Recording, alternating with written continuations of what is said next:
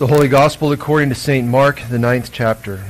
When they came to the disciples, they saw a great crowd around them, and the scribes arguing with them. Immediately, all the crowd, when they saw him, Jesus, they were greatly amazed, and they ran up to him, and they greeted him. He asked them, What are you arguing about with them? Someone from the crowd answered him, Teacher, I brought my son to you, for he has a spirit that makes him mute. Whenever it seizes him, it throws him down, and he foams, and he grinds his teeth. He becomes rigid. So I asked your disciples to cast it out. They were not able.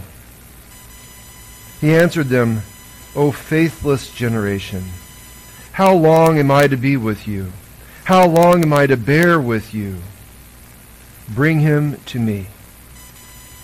They brought the boy to him. And when the Spirit saw him, immediately it convulsed the boy.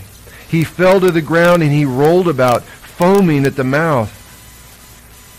Jesus asked his father, How long has this been happening to him? He said, From childhood. It has often cast him into fire or into water to destroy him. But if you can do anything, have compassion on us. Help us. Jesus said to him, If you can, all things are possible for one who believes. Immediately the father of the child cried out and said, I believe, help my unbelief. When Jesus saw that a crowd came running together, he rebuked the unclean spirit, saying to it, You mute and deaf spirit, I command you, come out of him and never enter him again. After crying out and convulsing him terribly, it came out. The boy was like a corpse that most of them said, He is dead. But Jesus took him by the hand, lifted him up, and he arose. And when he had entered the house, his disciples asked him privately, Why could we not cast it out? He said to them, This kind cannot be driven out by anything but prayer. The gospel of our Lord. At the early church, it just said in, in this message today, we'll just come right out up in the front and tell you what it's about. We'll tell you the, the, the ending line and the front line and everything in the middle kind of summarized in one thing. This, this message, today's gospel lesson, has an emphasis or an emphasis about prayer. And, and, and why prayer? Because prayer is going to get you to a place where you have grace. That's the presence of God. And when you're in the presence of God and you have grace, then you'll actually be able to be in the place where you believe or you have faith. So it's a progression of prayer to God to faith. Right up front, that's what it's about. All right, so in the line of where we're at in, in the church here, we need to remember what's, what's happened. So uh, seven weeks ago, we had Jesus, and he was teaching about him being the bread of life. He had fed a crowd of 5,000 men, 5,000 women, 5,000 children, and plus, I mean, there's a lot of people there. Say 15, 20,000 people there. He fed them, and he goes on to teach them in John's book. He says, I am, the name of God, I am the bread of life. And then he goes on to say that you will need to eat me. You'll need to consume me, which to them was hard on their ears. They, they, could, they wanted the food. They wanted the king to rule everything. But when it came time to do this, it's almost a cannibalistic sound to it. Consuming of Jesus, it they, they, they left him. At the end of that one, they said the lesson's too hard. And hundreds and hundreds of potential disciples, people had been following him extensively for a long time, they left. At the end of that day, there were only 12 left. He was abandoned. Only 12. And then from that day, something changes in Jesus' ministry because he realizes now, I've got 12. This is all we got. He knew this, but we've got 12. I know that I'm going to be getting closer to a cross. I'm going to be departing. I need to get these 12 ready. I need to move them from being disciples to being apostles, the, the, the, the, students to being the sent ones. So his emphasis is no longer on teaching whole masses of crowds. His emphasis isn't about that. Almost every one of his teaching points is now specifically designed to get his disciples ready to be apostles. That happened a while back. Today's going to continue. Um, another thing that's going on today is the transfiguration. In chapter 9, starting in verse 2, it talks about the transfiguration. Our verses started at verse 14. So those 2 to 13, those words are about the transfiguration of our Lord. That happens before he comes down to where he's at today. I mean, it would be wise for us to consider that, just touching on a little bit. Three of his disciples, Peter, James, and John, they're the ones, they're the insider group of three. They're the ones that go up the mountain with Jesus to pray. And while they're up there, a, a gift like very few that they could ever have in their life until they're in heaven happens. They experience God. Similar in this transfiguration, first for us to consider is Jesus goes up the mountain, so too did Moses. There they get words of God, and when they come back down, they come back to a valley. When Moses comes down, he has a faithless people causing troubles. When Jesus comes down, he has a faithless people and a demon. So there's some echoes of the Old Testament with this rising up to experience the presence of the God and the return to the long trip ahead. That's going on. But there's some, also some other things that are really neat for us to consider the transfiguration as we look at today's Bible lesson. Because there's some huge contrasts. Contrast as much as from light to darkness, right? Big contrast. So the first one is you think about the transfiguration and up on this mountaintop, what's going on up there is it's heaven has come down. It's engulfed the top of the mountain. The disciples are in fear. They're kind of face down wondering what's going on. Jesus is exploding light. He's like, you've seen the light and the life, the God within the man is, is just fully revealed. And they said he glowed like no bleach on earth could ever happen. Like lightning flashing. I mean, he was radiant light. That's taking place on top of the mountain. They're experiencing a life and a light and a presence of God that they will never ever be able to capture into words. It, they just can't. That's up on top of the mountain. Exact opposite's happening down in the in the valley. Back in the valley, we have crowds of people, people fighting against God, arguing with God, wanting it their way, pursuing their agendas, and in the midst of that, you have a demon that has completely occupied a child. Heaven and hell a war. You see the extremes in those contrasts. Another contrast. On the top, you have a God domination of event. On the other side of it, you have an evil dominating event, a di- demon dom- dominating event. You have a God the Father who's pleased with his Son up here. This is my Son, I'm pleased. Listen to him, is the instructions to the disciples. Down in the valley side of it that we read today, you have a dad, an earth dad, saying, Look at my son, he's being tortured by this demon. What a contrast. A delighted dad here and a tortured dad here. There's nothing, I mean, think about the torture of this. Few things in your life that are hard, like the pain that we experience, but one of the hardest things you'll ever experience is when you see your su- child suffering. That's brutal. And that's happening here, the opposite of what's on top of the mountain. On the top, we have a perfect son. On the bottom, we have a possessed son. We have fallen men in the, in the holy wonder, in the, in the expression of heaven. These guys are in just in a holy, awesome, wonder place on top of this transfiguration event. On the valley, you have men in the other in the other gospel lessons when they're recording this event because it shows up in Matthew and Luke as well. And in those, the dad is fallen on his feet. He are fallen from his feet to his knees. He's fallen in holy exhaustion from a fight with a demon that they cannot overcome. So you have two different things. What a contrast. It's part of our lesson. It's, it's, it's subtle to us. We could read over these few chapters, these few verses, and not ever really consider that. But when we pause to consider, that's a big deal. That is a, a dramatic scene that we just read about today. Another thing for us to consider is the very last words of chapter 8, before we get to the transfiguration, Jesus tells his friends, he tells his, the 12 remaining guys, he says, I'm going to go to Jerusalem, and you're going to betray me. And then once you betray me, they're going to arrest me. They're going to, you're going to be handed over to evil men. They're going to abuse me, and they're going to kill me. But on the third day, I'll rise. They just heard that for the first time.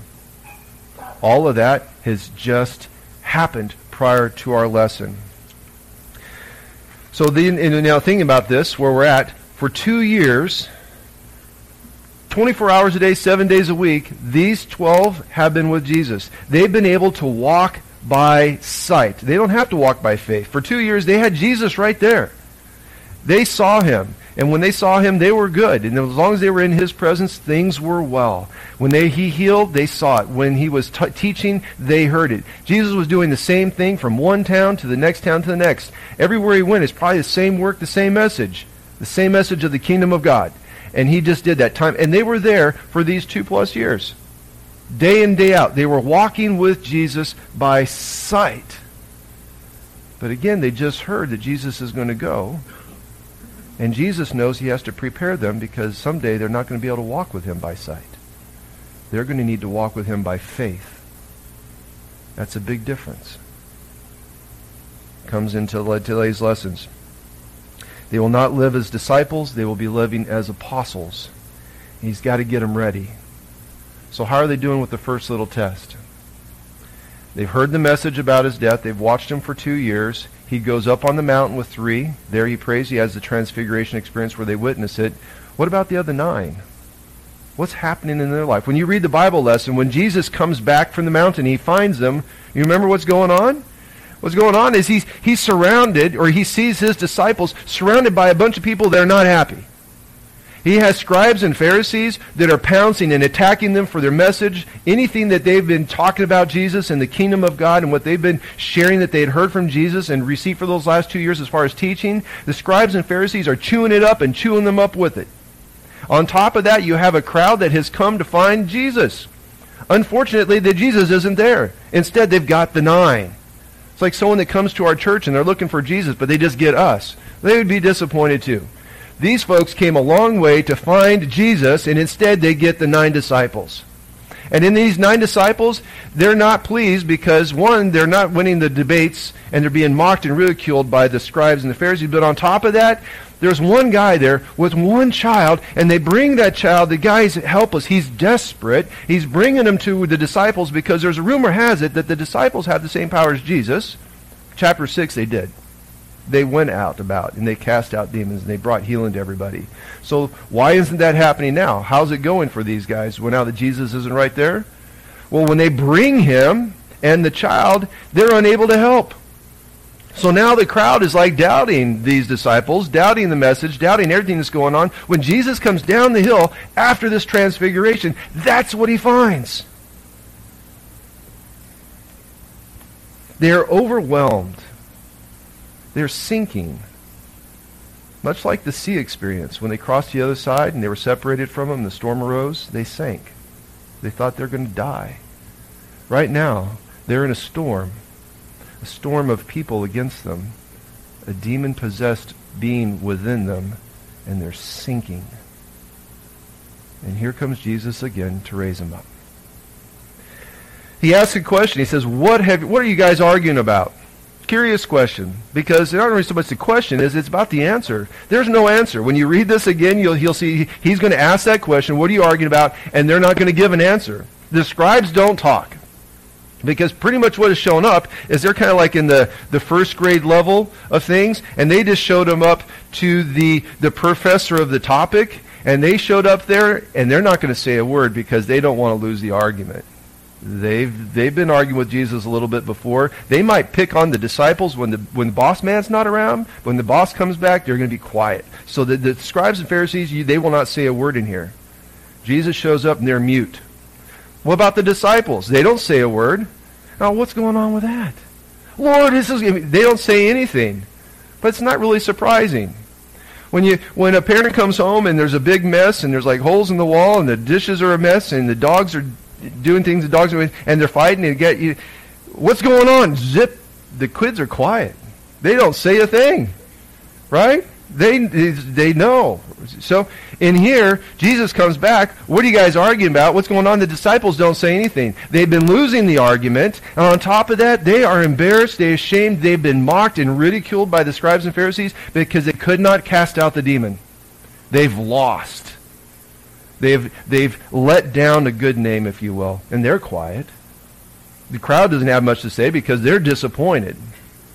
So some of that arguing question was silence. But another part of this is really kind of cool. Is they, this says that they had amazement when they when they saw him and they started running to him. They came to him. It, it, that kind of a, a, an image or word was likened to when I was doing the word study on it was kind of like if uh, imagine a bunch of teenagers and they're going to their favorite musician's concert and the musician comes down and actually starts to sing in their presence and they all just run to them.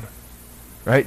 That's kind of the kind of the, the image that they're putting here. When jesus shows up and they start to see it's him Whoom, they run like a bunch of awestruck teenagers to their rock star heroes, their sporting event heroes, whatever it is, getting the autograph, just being in their presence. They're all coming to Jesus like that. So there's a little bit of a glimmer of hope in this. So it's kind of fun to, to read about. Um, the next thing that's going to happen is the man comes forward. The silence is busted by the father. He's the, des- he's the desperate one here. The dad comes forward. He, he talks about what's going on, and Jesus says, Bring the boy to me. And that's what he does. He brings the boy. As soon as the demon gets close, this is ugly. As soon as the demon sees Jesus and Jesus sees the demon, he throws the boy down. I mean, imagine if you take a child and just knock him over and throw them down. They're hitting hard. The demon's been doing it to this boy for a long time. And it happened again right there. His body's hitting the ground. He's convulsing. He's foaming. He's grinding his teeth. This demon is an evil, vile, disgusting thing that's killing one of God's kids. He's invaded his body. He's throwing him out. He's destroying him. He's trying to kill him. And that happens again right there. And now Jesus asks the dad, how long has this been going on? Curious question. He just doesn't walk up right away and just tell the demon to go. He doesn't do that. He asks the dad, how long has this been going on? And again, we might pass over this, but it's a beautiful opportunity for us to see the, the compassion and the love of God. Because Jesus knows the answer. He's there before creation. He's outside time. He's God. He knows. So why would he, did he ask the man about what's going on? I liken this to something. Um, there's been times that there have been disasters. We've gone, I've been on, been able to serve God and, and, and, with the church people to go to tornado reliefs and hurricane reliefs and flood reliefs. And when we show up in someone's house, you know, with the tornado, maybe the tornadoes just come through and just leveled the house, put the car and the tree and the clothes and the, what's left of the branches and, and strewn their stuff from here to the other side of the Fayetteville Athletic Center. Everything they had, their pictures, their life is gone and they're just sitting there because the storm, they're wet and they've been working in the dust, they're exhausted, they're just in shock. And you go there and you, you just, all you have to do is just stand next to them, whether they're standing or sit next to them, if they're sitting, and you ask, just ask them, what happened? And all of a sudden, if you listen, they'll start to talk. They'll tell you about how the storm came, how they weren't quite prepared, how their stuff is all over there. Their grandparents' gifts, their childhood gifts, the things that they've saved up are all gone. How are they going to live? Maybe their friends had lost their life. And they start spewing all of their pain and all their hurt, their broken dreams, and their just their realization that it's all vanity anyway, and the only thing that got's them in their Lord, and they come to realize they they just start putting that all out there you're loving on them and you're interacting with them and they're just getting rid of it with that. Or someone that might be struggling with the, you know, we have people being born and we have people going back to their Lord in, in, in death. And when you just sit to someone who's just said goodbye to a loved one, and you're to ask how you're doing. If you just stop and you listen, all of a sudden they'll start to tell you, I don't know how I'm going to live without them. I miss them. They were all of this to me. I can't hear their voice anymore. I want to hear their voice. I want to feel their hand. I want to smell their apple pies and their spaghetti sauces and, and, and share meals with them. And I, I'm robbed of that. Death has robbed me of that. And you just listen. It's like they, they unload. Right? That is how you love them. That's how you love them in those times.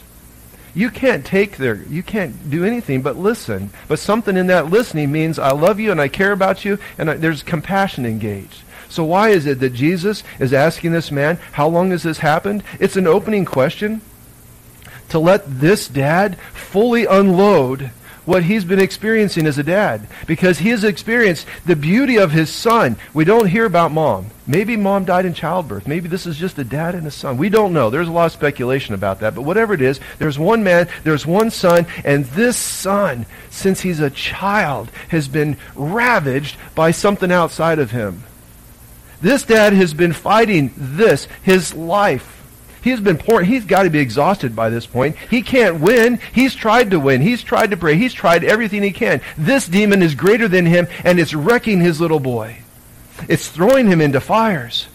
If the dad's not watching, this demon enters him and makes his flesh burn and, and bubble, and, and, and he's trying to like kill his son, or he'll drown him in a well or something in the waters. This demon is, is at war with this man and his son. And Jesus is listening.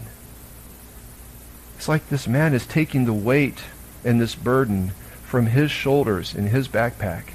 And Jesus is like saying, I got this. And he's putting it on. There's a, there's a, there's a change of weight. Years and years. Terrible, horrific struggles. He's listening to this man, and for all those who are outside of this, what's going on is that's what we call prayer. This guy is speaking. This guy is in the presence of. This guy's communing with. He's experiencing the presence and the person of Jesus as he's having this dialogue. That is prayer. This prayer is effective. It's beautiful. He's teaching his disciples about it as well. His disciples, they're, they're, oh, we'll get to this in a minute. I'm going to jump ahead. Anyway, so it's effective in the fact that at the end of this, the dad says, I believe. The dad's really willing to risk hoping just one more time. He's had failure over here. He's had failure over here. His disciples, he comes across here and Jesus' disciples let him down. So every time he had hope that something would happen, that his boy would be set free, it's been crushed. But now in the presence of Jesus, there's a glimmer of hope. Jesus, I believe. I might not have a lot of belief yet, but whatever little card, the last little two of hearts I got, I'm putting it right there. I believe. And the prayer's been answered because he has that belief because he's prayed. He has that belief because he's come to Jesus and shared his conversations and his presence with Jesus. He's interacting with Jesus, which is exactly what prayer is. And because of that prayer, he can say, I believe. Outside of that, he can't. But in that prayer, he says belief. And the very next thing is beautiful, telling that, that the prayer is being effective in the fact that he says, and help my unbelief. He absolutely says, I can't do this. And I don't even have enough belief. I don't have enough faith. I come and I'm a beggar and I got nothing to offer. So help my unbelief, which is a gift of prayer.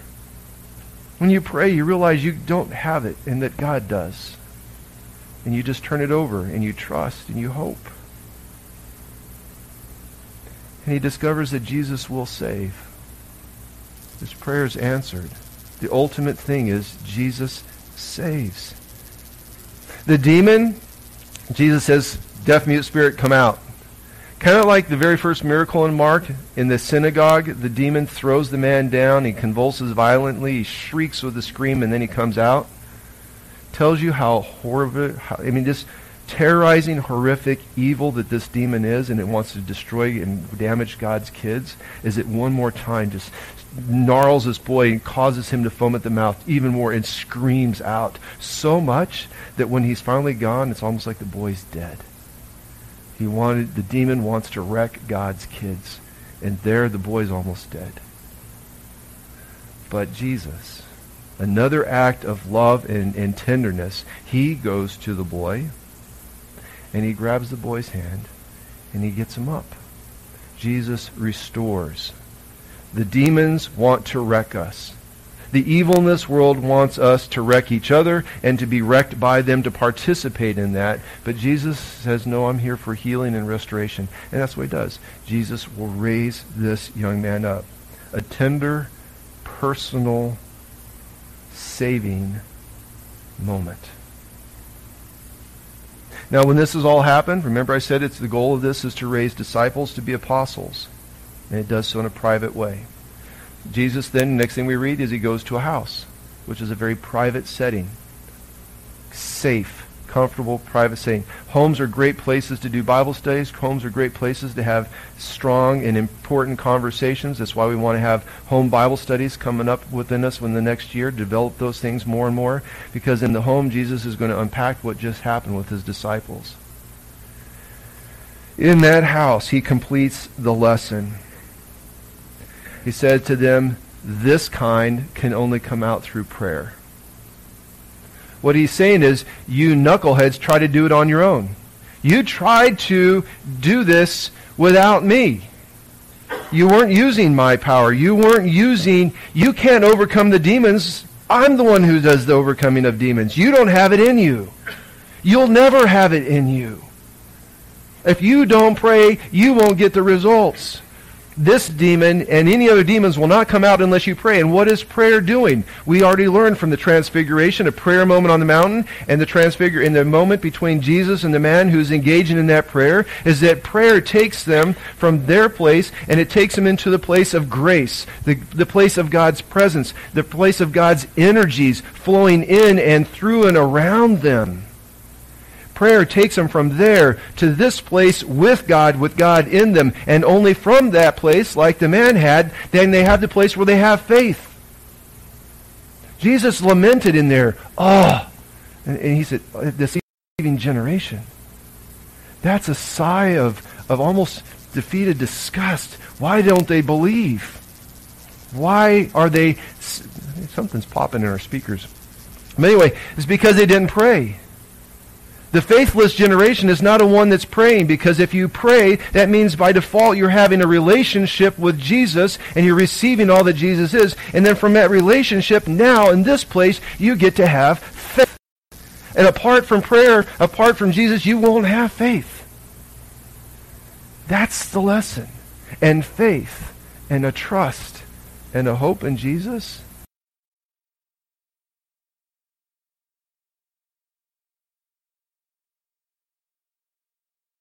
the boys raised. We don't do it on our own. We don't tell God we want to do something and ask him to bless it. Our world, our church always wants to flip that. People always want to flip that. The disciples want to do it on their own. And they failed. We always say, God, what do you want us to do? Help us to do it. Not say, God, this is our plan, bless it. Oh, that's backwards. God, what's your plan? Bless us to do it you pray first, and in the presence of Jesus, you get the faith and the direction, and then from there you go to action. If these 12 disciples can learn that lesson, they can change the world. Apart from that lesson, apart from prayer, apart from God's presence in their lives, and apart from faith, they will not be able to move a mountain. But with that, they'll change the world. That's what's going on in today's Bible lesson. And the call for us is, God help us be that church. That we will pray, that we will, that we will um, have God's grace full in us, and that we will absolutely have faith that will change the world. God help us be that church. Amen.